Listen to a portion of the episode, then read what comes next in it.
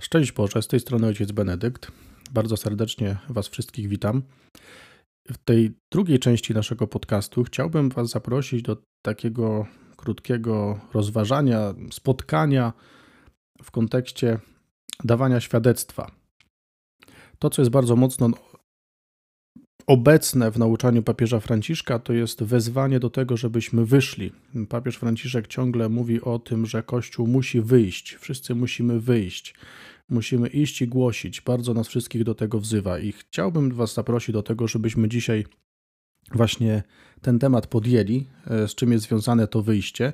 On się troszeczkę pojawił w naszym poprzednim spotkaniu, dzisiaj będziemy to kontynuowali i to spotkanie, ten podcast dzisiejszy będzie miał takie części. W pierwszej części skupimy się na przykładzie wyjścia trzech bohaterów z, księgi, z ksiąg Starego Testamentu.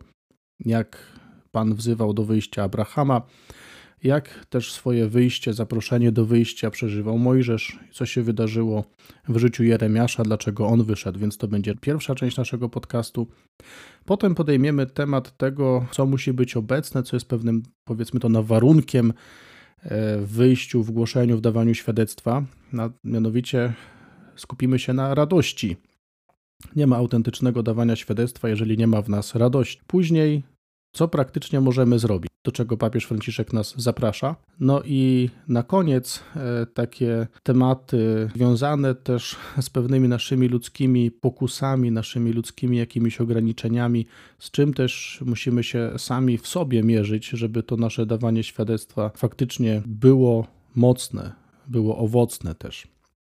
Więc zacznijmy to nasze spotkanie. W imię Ojca i Syna i Ducha Świętego. Amen. Duchu Święty, proszę Cię, dotykaj mojego serca, dotykaj serca wszystkich tych, którzy tutaj będą słuchać tego podcastu, tej audycji. Dotykaj, Panie, serc wszystkich głoszących Twoje słowo, wszystkich tych, którzy mają w sobie takie pragnienie, żeby Ciebie nieść do innych ludzi, do całego świata, do wszystkich tych, którzy potrzebują świadectwa o Tobie. Proszę Cię, Panie, przede wszystkim o to, byś nas wypełniał Twoją obecnością, byś nasze serca przemieniał, nawracał, byś dawał nam siłę do tego naśladowania Ciebie. Pogłębiaj, Panie, w nas też wiarę w to, że Ty jesteś miłością, że Ty przyszedłeś na ten świat, posyłasz na ten świat Ducha Świętego, który świadczy o tym, że Jezus jest Panem i Zbawicielem. Otwieraj nasze serca na tą prawdę i pozwól nam całymi sobą tej prawdy doświadczać, odkrywać ją, pogłębiać i z mocą głosić innym. Pozwól nam, Panie, też doświadczyć radości, której doświadczyły pierwsze kobiety, pierwsze kobiety, które spotkały zmartwychwstałego Pana i poszły ogłosić prawdę o Jego zmartwychwstaniu apostołom.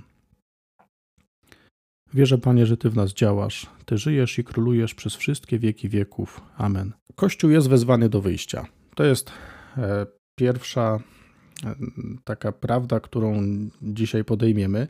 Dlaczego Kościół jest wezwany do wyjścia? Dlatego, że Kościół jest ciałem Chrystusa, a Chrystus cały czas wychodzi. Chrystus, kiedy przyszedł na ten świat, no to już na samym początku mamy ten, ten moment właśnie tego, dlaczego Bóg staje się człowiekiem. No właśnie dlatego, że człowiek potrzebuje zbawienia, człowiek potrzebuje odkupienia ze swoich grzechów. Spirala zła na tym świecie tak się nakręciła, że człowiek o własnych siłach nie był w stanie tego zła w żaden sposób zmniejszyć, ograniczyć. Potrzebował kogoś, kto to zrobi. Ale ponieważ to zło już narosło do takich rozmiarów, takiej skali, że nawet wszyscy ludzie, gdyby się zebrali, nie byli w stanie już tego odwrócić. Potrzebował kogoś absolutnie mocniejszego. I tylko Bóg mógł w jakikolwiek sposób to zło zgładzić, jakoś zniwelować jego skutki. Dlatego Bóg w swojej miłości wychodzi do człowieka. Sam staje się człowiekiem. I robi coś niezwykłego, bo za nas oddaje swoje życie i zmartwychwstaje. To wszystko dla naszego zbawienia, to wszystko po to, żebyśmy my doświadczali wolności. I skoro Chrystus to zrobił, cały czas nauczał, poświadczał naukę znakami, też kiedy apostołowie głosili, tak naprawdę Chrystus był obecny w tym nauczaniu. On poświadczał naukę znakami. Dlatego my wszyscy jesteśmy wezwani do tego, jako Kościół jako ciało Chrystusa do tego, żeby to robić. To tak teologicznie, tak bardzo mądrze brzmi. I to jest pierwsza prawda.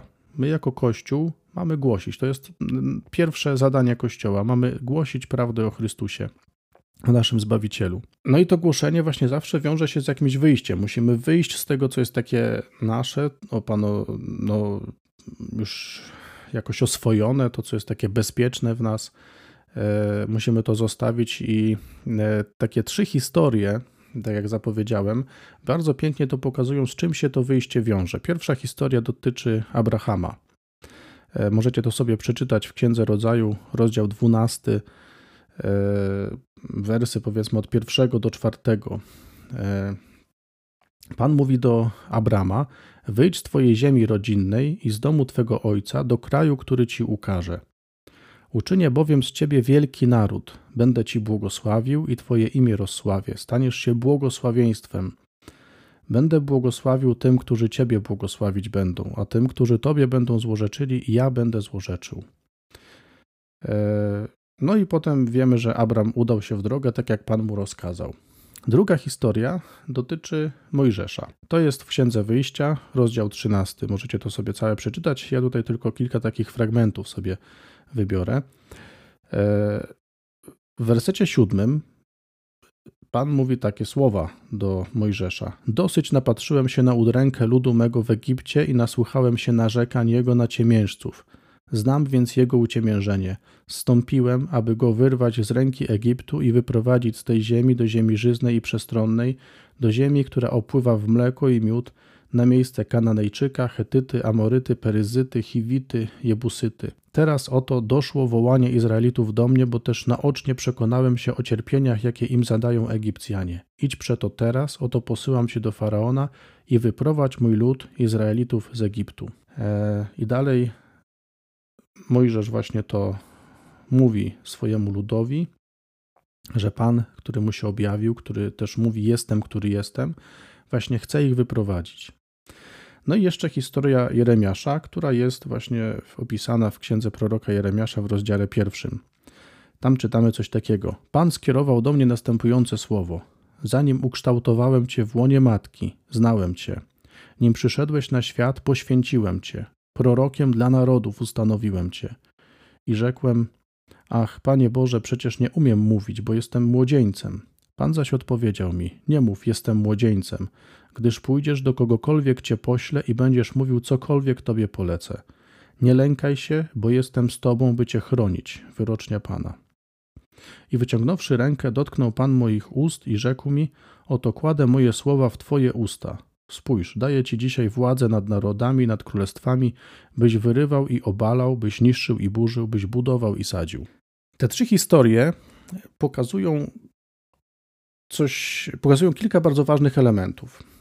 Zobaczcie, że pierwsze, kiedy Pan Bóg wszystkie te osoby powołuje do wyjścia, każdy z nich w jakimś innym celu, to w tym wyjściu towarzyszy pewna niepewność, pewien lęk. Bo kiedy Pan Bóg mówi do Abrama, to jest bardzo ciekawe, mówi wyjdź z twojej ziemi rodzinnej do kraju, który ci ukaże. Więc Abram w tym momencie ma wyjść, ale tak naprawdę jeszcze nie wie, do czego Pan Bóg chce go doprowadzić. Ale dlaczego Abram w ogóle wyrusza?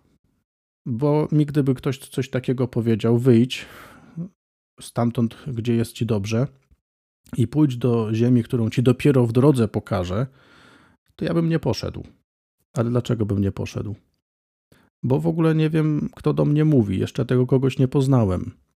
Pan mówi, mówi to do Abrahama, do Abrama jeszcze wtedy, ale jednocześnie, zobaczcie, daje obietnicę. Uczynię bowiem z ciebie wielki naród. Będę ci błogosławił i twoje imię rozsławię. Staniesz się błogosławieństwem. Potem w innym miejscu Pan Bóg też obiecuje, że yy, no ten jego, jego potomstwo będzie liczne jak ziarnka piasku na ziemi. Więc pierwszym doświadczeniem Abrama jest tak naprawdę doświadczenie miłości. On wychodzi dlatego, że ma obietnicę kogoś, kto mu gwarantuje błogosławieństwo, bo go kocha. Z Mojżeszem historia jest trochę podobna, bo tutaj Pan każe mu wyprowadzić lud, daje mu odpowiedzialność za ten lud, zaprasza go do, do, do bardzo wielkiej misji. I znowu, prawdopodobnie Mojżesz by sam się tego nie podjął. ale podejmuje się tego dlatego, że mówi do niego Pan, który objawia przed nim też w pewnym sensie swój ból. Pan mówi do Abrama słowa, że już dosyć napatrzył się na udrękę swojego ludu w Egipcie. Już tego dosyć. Współczucie Pana spotyka się ze współczuciem Mojżesza i Pan Bóg zaprasza go do misji. Tak naprawdę Mojżesz znowu, podobnie jak Abram, widzi Boga, który jest miłością. Tam Bóg rozlewa swoją hojność u Abrama i daje błogosławieństwo. Tutaj Bóg mówi o sobie, pokazuje siebie jako kogoś, kto współczuje. W takich ludzkich cechach Bóg się objawia Mojżeszowi. Współczucie jest wyrazem miłości. Z kolei u Jeremiasza mamy już bardzo tak personalnie, bardzo dosłownie. Pan mówi do Jeremiasza słowa: zanim ukształtowałem Cię w łonie matki, znałem Cię. Nim przyszedłeś na świat, poświęciłem Cię. Pan mówi: jesteś tutaj chciany. I tak naprawdę, kiedy zaprasza Jeremiasza do misji, która według niego wydaje się absolutnie ponad jego siły, to, to Jeremiasz jest w stanie tę misję podjąć, bo skoro ten Pan już wtedy był obecny w jego życiu, to teraz też będzie. Pan, który jego chciał, chciał jego życia, pragnął jego życia, teraz go pośle. I w tej takiej dość długiej części wprowadzającej do naszego spotkania będziemy widzieli teraz, myślę, kilka bardzo ważnych cech tego posłania. Pan Bóg nas posyła, podobnie jak Mojżesza, jak Abrahama, jak Jeremiasza. Posyła nas do tego, żebyśmy głosili, żebyśmy dawali świadectwo. I, i mamy w sobie właśnie te ograniczenia, bardzo ludzkie.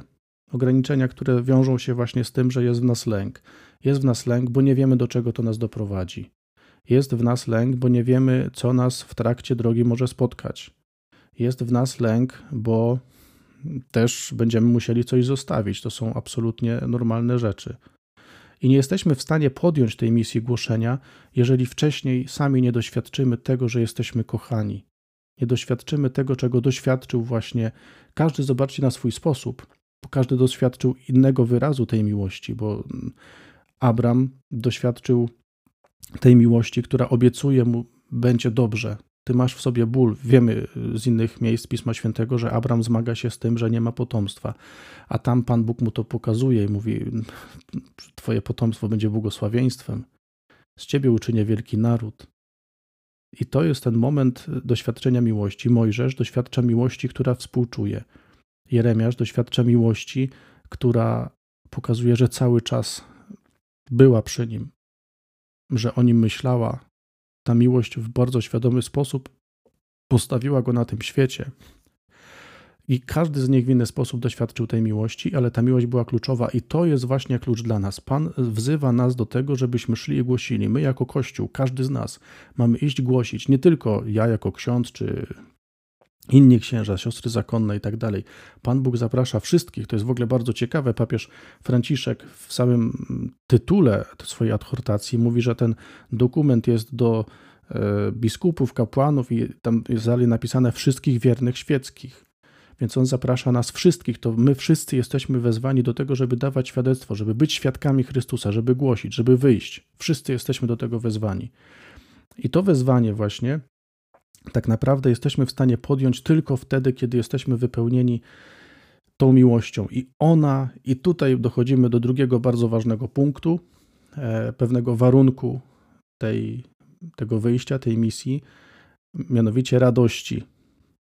Radość jest darem Ducha Świętego, ale to zobaczcie, tylko wtedy będziemy wiarygodnymi świadkami, kiedy będzie w nas radość.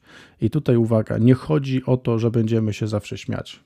Nie chodzi o to, że będziemy cały czas weseli, będziemy sypać dowcipami, będziemy pokazywali całymi sobą, ile to w nas w ogóle energii, życia i tak dalej. Nie. Ta radość jest czymś większym. Ta radość ma być takim momentem świadectwa, że jesteśmy w stanie w sposób pogodny, spokojny znosić nawet trudności. I będzie w nas nieraz ból, będzie nam nieraz bardzo przykro. Ale ta radość, która jest darem Ducha Świętego, nie oznacza, że zawsze będzie na naszych ustach uśmiech. Nie zawsze. Czasem będą łzy. Radość nie oznacza ciągłego śmiania się. Radość wiąże się z pokojem i wiąże się z miłością. Radość jest czymś absolutnie przekraczającym to, co gdzieś tam dzieje się na takim zewnętrznym poziomie. Niedawno miałem tę rozmowę z pewną osobą i tam taki przykład się gdzieś w tej rozmowie zrodził, na czym polega taka radość. Wyobraźmy sobie taką sytuację, że mamy kogoś bardzo bliskiego, kogo bardzo kochamy, na, na kim nas bardzo zależy i wiemy teraz, że ten ktoś ma taką możliwość, bo nie wiem, załóżmy dostał jakiś awans w pracy albo cokolwiek, prawda, i teraz musi wyjechać w ogóle na inny kontynent gdzieś pracować, załóżmy, nie wiem, do Ameryki czy gdzieś do Azji, w ogóle będzie miał bardzo dobrą pracę, no wiemy, że czeka go jakieś niezwykłe szczęście, nie? A my tego kogoś bardzo kochamy, chcemy być blisko niego i teraz wiemy, że kiedy się z nim rozstaniemy, to będzie ból. I będziemy nawet płakać z tego powodu, że on ma wyjechać. Ale gdzieś w środku, właśnie z tego powodu, że kochamy tą osobę, jest w nas też radość, że jemu się będzie szczęściło, że on będzie szczęśliwy, że ta osoba naprawdę czegoś dobrego może w życiu doświadczyć. I tu o taką radość chodzi. Czasem ta radość będzie wiązała się z bólem, ale to jest radość, która właśnie wynika z miłości. Jestem tak doświadczony miłością Bożą, że jest we mnie właśnie taka radość. Radość, która jest w stanie przekroczyć wszelki ból, jest w stanie nieść mnie właśnie w tym bólu. Radość misyjna to jest radość tych biednych kobiet, które idą, być może nawet zapłakane, do grobu Pana Jezusa po Jego śmierci, chcą namaścić Jego ciało, wchodzą do grobu i widzą ten grób pusty, a następnie spotykają Jezusa żywego, zmartwychwstałego i te kobiety potem biegną do uczniów, Po, po to, żeby im to objawić. To jest, słuchajcie, prawdziwa radość. Takiej radości doświadczyłem tutaj w Korbielowie z grupą modlitewną, z którą razem spotykamy się po to, żeby się modlić, uwielbiać Pana i mieliśmy taki pomysł w grudniu dwa tysiące dwudziestego roku przed Bożym Narodzeniem, żeby przeprowadzić takie rekolekcje ewangelizacyjne. Był straszny mróz. Mm. No myśmy te rekolekcje ogłaszali, one miały być w naszym kościele tutaj w Korbielowie, ale też miały być dostępne online. No i podczas jednego z takich spotkań, te rekolekcje trwały trzy dni, i podczas jednego ze spotkań modlitewnych w kościele sytuacja była taka, że nas, nazwijmy to głoszących, uwielbiających Pana była piątka, a ludzi w kościele była chyba trójka. Nie wiem, ile osób było dostępnych online, ile osób uczestniczyło online w tej modlitwie. I tak patrząc po ludzku, można by było powiedzieć, że ponieśliśmy absolutnie porażkę. A jednocześnie wszyscy mieliśmy w sobie, słuchajcie, radość dzieci. Zupełnie nas to nie załamywało, że od takiej strony ludzkiej nie było żadnego sukcesu. Myśmy naprawdę mieli w sobie radość dzieci, które cieszyły się tym, że mogły się spotkać ze sobą i uwielbiać właśnie w tej ekipie Pana. I, i potem, co ciekawe, dostałem sygnały od osób, które gdzieś tam uczestniczyły online, że te rekolekcje były bardzo ważne. Być może nawet tylko jedna osoba z tych rekolekcji coś wyniosła, ale dla nas niezwykle ważne było to, że doświadczyliśmy spotkania z Panem, mogliśmy o Nim świadczyć i razem ze sobą, też między sobą dzielić się pełną wiarą. Ta radość daje właśnie wolność. Jestem wolny, jestem wybrany, dotknięty miłością Zbawiciela, jestem wybrany, mi zostało wiele wybaczone, mi zostało udzielone zbawienie i ta radość mnie wypełnia. Ja idę głosić innym świadectwo o Bogu, który pokazuje siebie jako Zbawiciel, ale wiem o tym, że to nie zależy absolutnie ode mnie. To wszystko zależy od Niego. Bóg jest miłością. Ja doświadczyłem tej miłości i, nie wiem, sukces duszpasterski, jakieś powodzenie moje kaznodziejskie nie zależy od moich wysiłków, ale właśnie od Boga. Ja świadczę o tym i to jest, myślę, bardzo ważne. To papież Franciszek pokazuje w takim przesłaniu do papieskich dzieł misyjnych. Poniżej w linku pod tym podcastem zamieszczę no, odnośnik do, do tego całego przesłania. To jest po angielsku. Warto je przeczytać, ale tam papież właśnie mówi o tym, co tak naprawdę,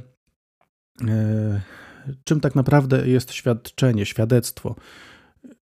Człowiek, który chce coś zaświadczyć, to tak naprawdę świadczy o tym, co zrobił ktoś inny. Jestem świadkiem czegoś, co zrobił ktoś inny, nie? Jestem na przykład świadkiem na ślubie, to tak naprawdę oznacza, że ja jestem świadkiem tego, że ktoś inny ślubował sobie to, że będzie do końca życia z tą drugą osobą. I tak samo świadectwo o Chrystusie to jest świadczenie o tym, co zrobił Chrystus, nie ja. Kiedy mamy być świadkami, to świadczymy tego, co zrobił Chrystus, co zrobił też w naszym życiu. To daje, słuchajcie, nam olbrzymią wolność. To uwalnia nas od takiego wysiłku, pewnego ciężaru tego, że to my musimy coś zrobić. Kiedyś mnie to bardzo obciążało. Przyznam się szczerze, że byłem księdzem, kaznodzieją i, i miałem taki moment, że bardzo mocno oceniałem swoje, swoją działalność, swoje głoszenie właśnie z tej perspektywy takich sukcesów. Ile osób się nawróciło, ile przyszło na modlitwę i tak dalej. To w ogóle nie w tym rzecz. To Pan ma dotykać ich serca. Kiedy ja idę głosić, to bardzo ważne jest to, żeby zacząć się już modlić za tych ludzi, do których idę, żeby im głosić. Kolejny punkt to są pewne takie właśnie praktyczne rzeczy, które papież nam też pokazuje w Ewangelii Gaudium, o co chodzi w tym wyjściu. Po pierwsze, słuchajcie, przejąć inicjatywę. Tutaj wzór mamy w Jezusie Chrystusie, który sam nas umiłował. Chrystus wychodzi do nas. Zobaczcie, to my jako ludzie, jako, jako ludzkość zgrzeszyliśmy, to my potrzebujemy miłosierdzia. A Bóg sam do nas wychodzi. I tak samo tutaj jest znowu przejąć inicjatywę, to znaczy wyjść do ludzi, którzy są obok nas. I tu wcale nie chodzi o jakieś tam specjalistyczne, techniczne przygotowanie, jakąś merytoryczną wiedzę. Nie, tak naprawdę już masz w sobie te narzędzia, żeby iść głosić. Masz w sobie właśnie te narzędzia, tylko pierwsze, co możesz zrobić, to zacznij się sam spotykać z Chrystusem. I bądź Jego świadkiem, wychodź. Danie, dla mnie takim niesamowitym doświadczeniem teraz, kiedy byłem w szpitalu, z powodu kowida, to zobaczyłem, że głosić Ewangelię można w ten sposób, że zrobi się babci kisielek albo przykryje się obok pacjenta, który leży obok mnie, pana, pana Stanisława, który był umierający, się przykryje go kołdrą, żeby nie zmarzł. To już jest głoszenie. Mamy w sobie te narzędzia, które absolutnie wystarczą. Przejmij inicjatywę, idź, wyjdź. Dostrzeż ludzi, którzy potrzebują miłości, miłosierdzia. Dostrzeż tych wykluczonych. Nieś im miłosierdzie, pocieszenie. Pokaż im to, że masz wrażliwość na ich biedę, że nie widzisz w nich tylko kogoś złego, nie widzisz tylko ich błędów, ale widzisz człowieka, który jest dzieckiem Boga. Pokaż mu to. Przejmij inicjatywę. Druga bardzo ważna cecha z tych praktycznych to jest towarzyszenie. Kiedy, mamy, kiedy wychodzimy, mamy towarzyszyć. Papież mówi często o takim, ma takie sformułowanie, że mamy nieść na sobie zapach owiec. On to powiedział do kapłanów w Wielki Czwartek któregoś roku, że mamy mieć na sobie zapach owiec, do których idziemy, mamy mieć na sobie ich brud nieraz. Ale papież mówi to też w Ewangelii Gaudium, pisze to w Ewangelii Gaudium właśnie do wszystkich. Mamy mieć na sobie zapach owiec. A co to znaczy? To nie chodzi o to, że mamy wejść w życie innych z butami. Chodzi o bardzo delikatne i dyskretne bycie obok. Ale chodzi też o to, żeby nie bać się wejść w problemy tych ludzi, żeby ich wysłuchać, znaleźć dla nich czas, zrozumieć, na czym polega ich ból. Często to będą osoby, które są bardzo przeorane przez życie. Okaż im cierpliwość, poświęć im czas, nie ucz tylko. Nie pokazuj im cały czas praktycznych rozwiązań swoich problemów. Ale pobądź z tym człowiekiem. Często takie towarzyszenie dużo więcej daje, takie bycie z drugim, niż jakieś praktyczne rozwiązania. To jest, to ma naprawdę gigantyczną wartość. Kolejna cecha takiego głoszenia to jest badanie, czy przynoszę owoce. Po owocach poznacie. I tutaj znowu, słuchajcie, bardzo ważne jest to, żeby patrzeć na owoce, a nie na sukcesy. Po ludzku możemy skupiać się na sukcesach. Chodzi o to, czy przynoszę owoce. Czy moje działanie naprawdę sprawia, że ludzie się modlą, że mamy w sobie radość, że ta radość Boża się gdzieś rozlewa na innych. Jakie są owoce mojego zaangażowania? Czy owocem jest to, że jest więcej ludzi, którzy mnie podziwiają, czy owocem jest to, że jest więcej ludzi, którzy chcą się spotykać na modlitwie? Eee... Tutaj przy tym przynoszeniu owoców bardzo ważne jest też to, żeby, słuchajcie, nie, zamawy, nie załamywać się niepowodzeniami, bo one będą. Nie załamywać się też własnymi błędami, bo one też będą. Nie załamywać się własną grzesznością, bo ona też będzie. Mamy patrzeć na owoce, a nie na sukcesy. I kolejna cecha, o której papież mówi, głoszenia, to jest wspólne świętowanie.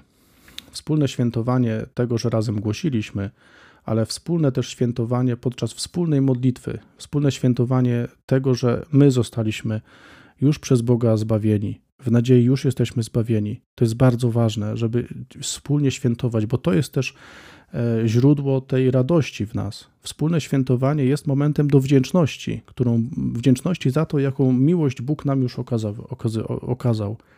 Wspólne świętowanie jest bardzo ważnym momentem, który daje nam energię do tego, żeby iść i nieraz podejmować ogromne trudy tego naszego głoszenia. Pewna prawda, którą wydaje się, że warto przyjmować, to jest, słuchajcie, to, to jest związane z tymi poprzednimi punktami, o których tam mówiłem, ale to jest prawda, która jest niezwykle ważna, to słuchajcie, słowo ma w sobie potencjał, samo w sobie. Pan mówi, że niezależnie od tego, czy rolnik czuwa, czy nie, to słowo cały czas rośnie. Ono wydaje owoc w swoim czasie.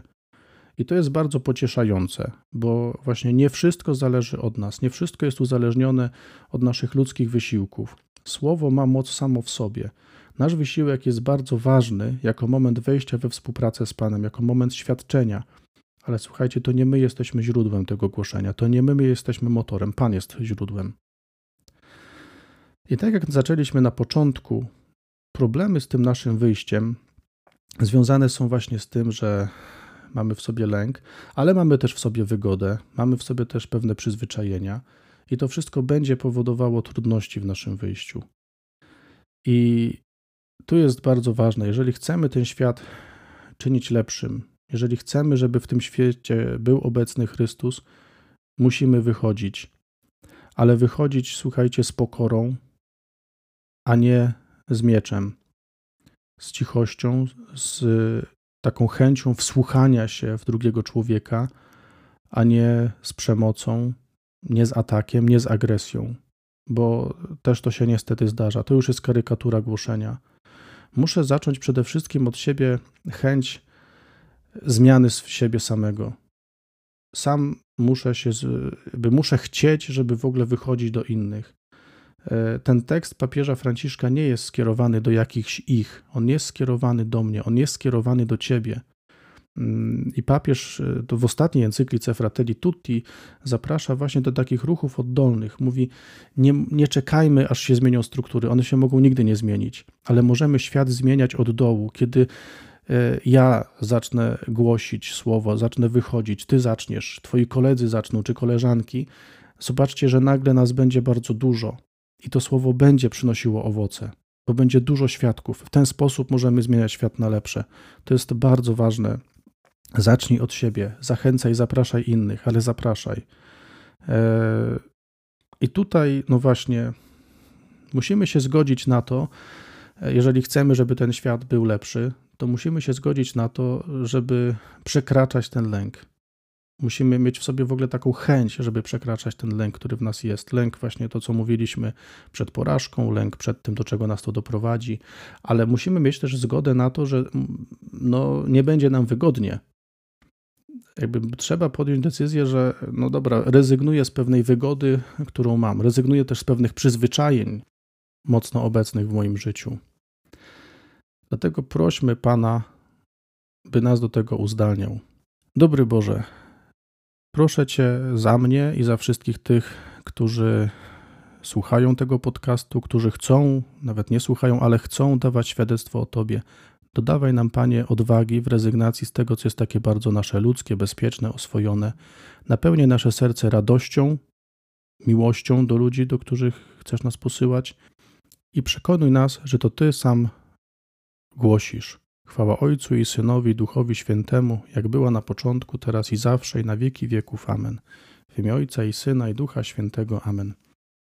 Bardzo Wam dziękuję i do usłyszenia w następnym odcinku.